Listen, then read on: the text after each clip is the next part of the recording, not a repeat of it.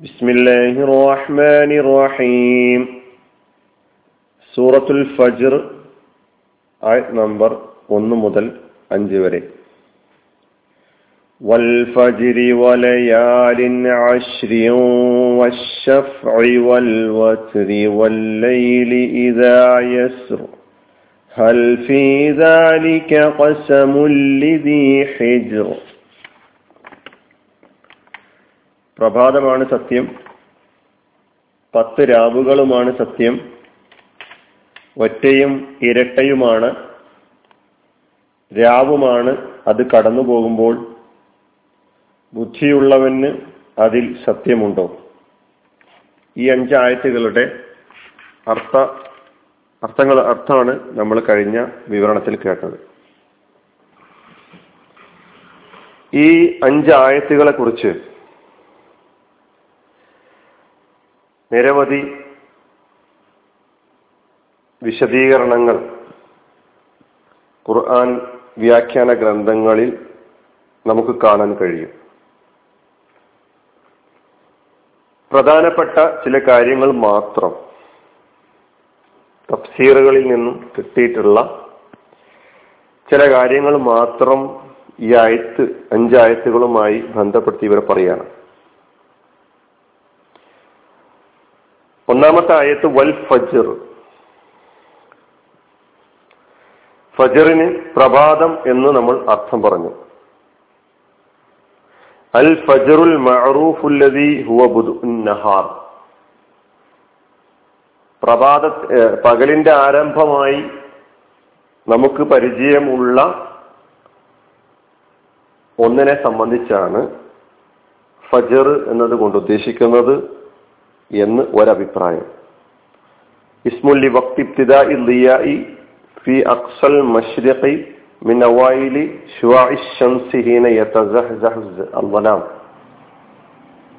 മലയാളത്തില് രാവിന്റെ ഇരുട്ടിൽ പകലിന്റെ ആദ്യ കിരണമായി പൂർവ്വ ചക്രവാളത്തിൽ പ്രത്യക്ഷപ്പെടുന്ന രജത രേഖ അതാണ് ഫജർ എന്ന് പറഞ്ഞാൽ സുഹൃത്തുൽ ഖദറിൽ അത് വിവരിച്ചിട്ടുണ്ടായിരുന്നു ഇതാണ് ഈ സൂറയിലെ അൽ ഫജർ കൊണ്ട് ഉദ്ദേശിക്കുന്നത് എന്ന് ഒരഭിപ്രായം.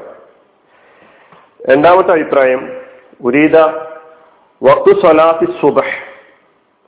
സുബഹി നമസ്കാരത്തിന്റെ സമയമാണ് വൽ ഫജിരി എന്ന് സത്യം ചെയ്തുകൊണ്ട് പറയുമ്പോൾ ഉദ്ദേശിക്കുന്നത് എന്ന് ചില മുഫസ്സിറുകൾ വിവരിച്ചിട്ടുണ്ട്. മൂന്നാമത്തെ അഭിപ്രായം ഫജുർ യോമിൻ നെഹർ. ബലിപെരുന്നാളിന്റെ ആ ദിവസത്തെ പ്രഭാതത്തെയാണ് ആ ഫജറാണ് ഉദ്ദേശിക്കുന്നത് എന്ന് മൂന്നാമതൊരു അഭിപ്രായം. അല്ല അറഫ ദിവസത്തിലെ ഫജർ അതാണ് വൽ ഫജർ എന്ന് പറയുമ്പോൾ ഇവിടെ ഉദ്ദേശിക്കുന്നത്. ഇങ്ങനെ ധാരാളം അഭിപ്രായങ്ങൾ ഈ ഒന്നാമത്തെ ആയത്തുമായി ബന്ധപ്പെടുത്തി പറഞ്ഞിട്ടുണ്ട്. അപ്പൊ അൽ ഫജർ എന്നതുകൊണ്ട് ഏതെങ്കിലും ഒരു ദിവസത്തെ നിർണയിക്കാതെ സാധാരണഗതിയിൽ നമുക്ക് പരിചയമുള്ള ഞാൻ ഒന്നാമത്തെ അഭിപ്രായമായി പറഞ്ഞിട്ടുള്ള ആ അഭിപ്രായത്തിന് മുൻഗണന കൊടുക്കലായിരിക്കും നല്ലത്. മറ്റുള്ള അഭിപ്രായങ്ങൾ വിശദീകരണങ്ങൾ നമ്മുടെ മനസ്സിൽ വെക്കുക. രണ്ടാമത്തെ ആയത്ത് വലയാലിൻ ആശ്രു ഇതിനും പ്രകാരം തന്നെ ധാരാളം അഭിപ്രായങ്ങൾ വന്നിട്ടുണ്ട്. വളരെ പ്രധാനപ്പെട്ടത് മാത്രമേ ഞാൻ പറയുന്നുള്ളൂ. ഈ പത്ത് രാത്രികൾ പത്ത് രാവുകൾ കൊണ്ട് സത്യം അതുകൊണ്ടുള്ള ഉദ്ദേശം അഷുറു ദിൽഹിജ ഹജ്ജിന്റെ മാസമായ ദുൽഹിജയിലെ ആദ്യത്തെ പത്ത് ദിവസങ്ങളാണ് വലയാലിൻ അഷ്റു എന്നതുകൊണ്ട് ഉദ്ദേശിക്കുന്നത്. എന്നത് ഒരു അഭിപ്രായം. രണ്ടാമത്തെ അഭിപ്രായം അൽ അഷുറുൽ അവാഹിറു മിൻ റമലാന റമലാനിലെ അവസാനത്തെ പത്ത് ദിവസങ്ങൾ. മൂന്നാമത്തെ അഭിപ്രായം അൽ അഷുറുൽ അവലു മിൻ റമലാൻ റമലാനിലെ ആദ്യത്തെ പത്ത് ദിവസങ്ങൾ. നാലാമത്തെ അഭിപ്രായം മുഹറമിലെ ആദ്യത്തെ പത്ത് ദിവസങ്ങൾ. മറ്റൊരു അഭിപ്രായം മാസത്തിലെ മുപ്പത് രാത്രികളിലെ ഓരോ പത്ത് രാവുകൾ ഒന്നാമത്തെ പത്ത് രണ്ടാമത്തെ പത്ത് മൂന്നാമത്തെ പത്ത് അങ്ങനെ എല്ലാ മാസങ്ങളിലും നാം കാണുന്ന ആ മുപ്പത് രാവുകളിലെ പത്ത് പത്ത് രാവുകൾ എന്നതാണ് ഇതുകൊണ്ടുള്ള ഉദ്ദേശം. അതായത് അങ്ങനെ പറയുമ്പോൾ ആദ്യത്തെ പത്ത് രാവിൽ ചന്ദ്രന്റെ അവസ്ഥ നമുക്കറിയാം. അത് വളരെ ചെറുതായിരിക്കും. ആദ്യത്തെ പത്ത് രാ ദിവസങ്ങൾ എന്ന് പറയുന്നത് ആ പത്ത് രാവുകൾ എന്ന് പറയുന്നത് ചന്ദ്രൻ ഒരു നരച്ചീന്ത് പോലെ തുടങ്ങി അത് പടിപടിയായി വളർന്ന് വളർന്ന് വളർന്ന് വളർന്ന് ആദ്യത്തെ പത്ത് ദിവസമാകുമ്പോഴേക്കും അത്യാവശ്യം പത്താമത്തെ ദിവസം അതിന്റെ പ്രകാശം അല്പാൽപമായി ഇങ്ങനെ കൂടിക്കൂടി വരുന്നതായിട്ട് കാണാം. രണ്ടാമത്തെ പത്തിലാകുമ്പോഴേക്കും ആ രണ്ടാമത്തെ പത്തിലെ അധിക രാത്രികളും ചന്ദ്രപ്രകാശമുള്ളതായിരിക്കും. മൂന്നാമത്തെ പത്തോ? പിന്നീട് നമ്മൾ കാണുന്നത് ചന്ദ്രൻ ദുർബലമായി വരുന്നതാണ്. ക്ഷയിച്ച് ക്ഷയിച്ച്. അങ്ങനെ അവസാനത്തെ പത്ത് അതിന്റെ അധിക ഭാഗവും ഇരുട്ടിലേക്ക് അതിന്റെ അവസാന ദിവസം കൂടുതൽ ഇരുട്ടിലേക്ക് പോകുന്നതായിട്ട് കാണാൻ കഴിയുന്നത്. ഇങ്ങനെ പത്ത് രാത്രികളെ സംബന്ധിച്ച് ഇങ്ങനെയുള്ള അഭിപ്രായങ്ങൾ വന്നിട്ടുണ്ട്. ഇതിൽ ഈ അവസാനം പറഞ്ഞ അഭിപ്രായത്തിന് പ്രാമുഖ്യം കൊടുത്തുകൊണ്ടാണ് ഞാൻ ഈ തുടർന്ന തുടർന്നുള്ള വിവരണങ്ങൾ പറയുക. പണ്ഡിതന്മാർക്ക് ഈ വിശദീകരണങ്ങളൊക്കെ ഉണ്ട് നമ്മൾ മുന്നിൽ വെക്കേണ്ടതുണ്ട്. ദുൽഹ ദുൽഹിജയിലെ ആദ്യത്തെ പത്ത് ദിവസങ്ങൾ അല്ല റമലാനിലെ അവസാനത്തെ പത്ത് ദിവസങ്ങൾ അല്ല റമലാനിലെ ആദ്യത്തെ പത്ത് ദിവസങ്ങൾ അതുമല്ല മുഹറമിലെ ആദ്യത്തെ പത്ത് ദിവസങ്ങൾ ഈ അഭിപ്രായങ്ങൾ നമ്മുടെ മുന്നിൽ വേണം. ഏതായിരുന്നാലും അള്ളാഹു സുബാനുവത്താല പത്ത് രാത്രികൾ എന്നാണ് പറഞ്ഞിട്ടുള്ളത്. അള്ളാഹു ആലം അതുകൊണ്ട് എന്താണ് അള്ളാഹു ഉദ്ദേശിച്ചത് എന്ന്. വൽ വസ്തു അടുത്ത ഇരട്ടയും ഒറ്റയും അല്ലെ? ഒറ്റയും ഇരട്ടയുമാണ് സത്യം. ഇതിനും ഒരുപാട് വിശദീകരണങ്ങൾ വന്നിട്ടുണ്ട്. ഒന്ന് അഷഫ കൊണ്ടുള്ള ഉദ്ദേശം അതായത് ഇരട്ട എന്നത് കൊണ്ടുള്ള ഉദ്ദേശം യൗമുൻ നഹർ. അതായത് ദുൽഹജ് പത്ത്. അത് പത്താമത്തെ ദിവസമാണല്ലോ അത് ഇരട്ടയാണ്. ലിഖൗനിഹി അൽ ആഷിർ അത് പത്താമത്തെ ദിവസമാണ്. അപ്പൊ ബലിപെരുന്നാളിന്റെ ദിവസത്തെയാണ് അഷഫ് കൊണ്ട് ഉദ്ദേശിക്കുന്നത്. അൽ വത്തർ കൊണ്ടോ? യൗമു അറഫ. അത് അറഫയുടെ ദിവസമാണ് വത്തറു കൊണ്ട് ഉദ്ദേശിക്കുന്നത്. ലിക്കൗനിഹി അത്താസ്യ. അത് ഒമ്പതാമത്തെ ദിവസം അതുൽ ഹജ്ജ് ഒമ്പത്. ഒമ്പത് എന്ന് പറയുന്നത് ഒറ്റയാണ്. പത്ത് എന്ന് പറയുമ്പോൾ ഇരട്ട സംഖ്യയാണ്.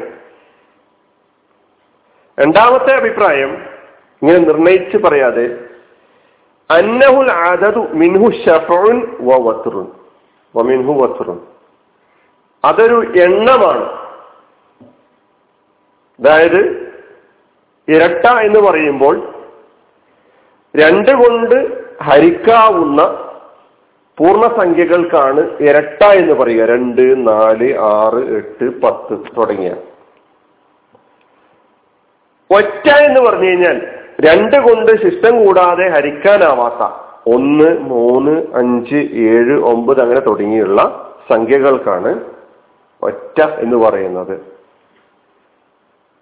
അപ്പൊ ഇത് ഈ അഭിപ്രായം ഈ അവസാനം പറഞ്ഞ അഭിപ്രായം മുന്നിൽ വെച്ച് നോക്കുമ്പോൾ നമുക്കറിയാം ലോകത്തുള്ള എല്ലാ സൃഷ്ടിജാലങ്ങളും